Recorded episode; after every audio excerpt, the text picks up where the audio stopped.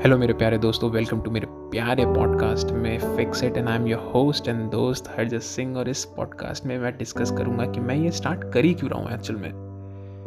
और ये बहुत बड़ी चीज़ है मेरे लिए because I am been planning this for last two years and I was procrastinating a lot on this and finally, i'm starting it. And why i'm starting it? Because i've been doing business since my school time and i failed a lot.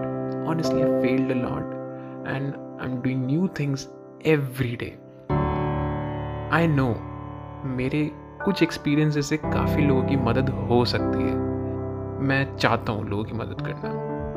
I am very nervous right now and please I know you guys are going to help me out a lot अगर मेरे content से सिर्फ़ एक इंसान की मदद होती है तो मेरा पर्पस फुलफिल हो जाएगा।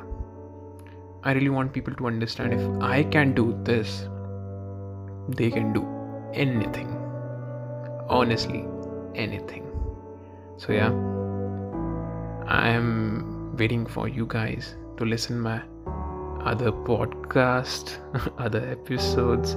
So yeah, thank you for listening till the end.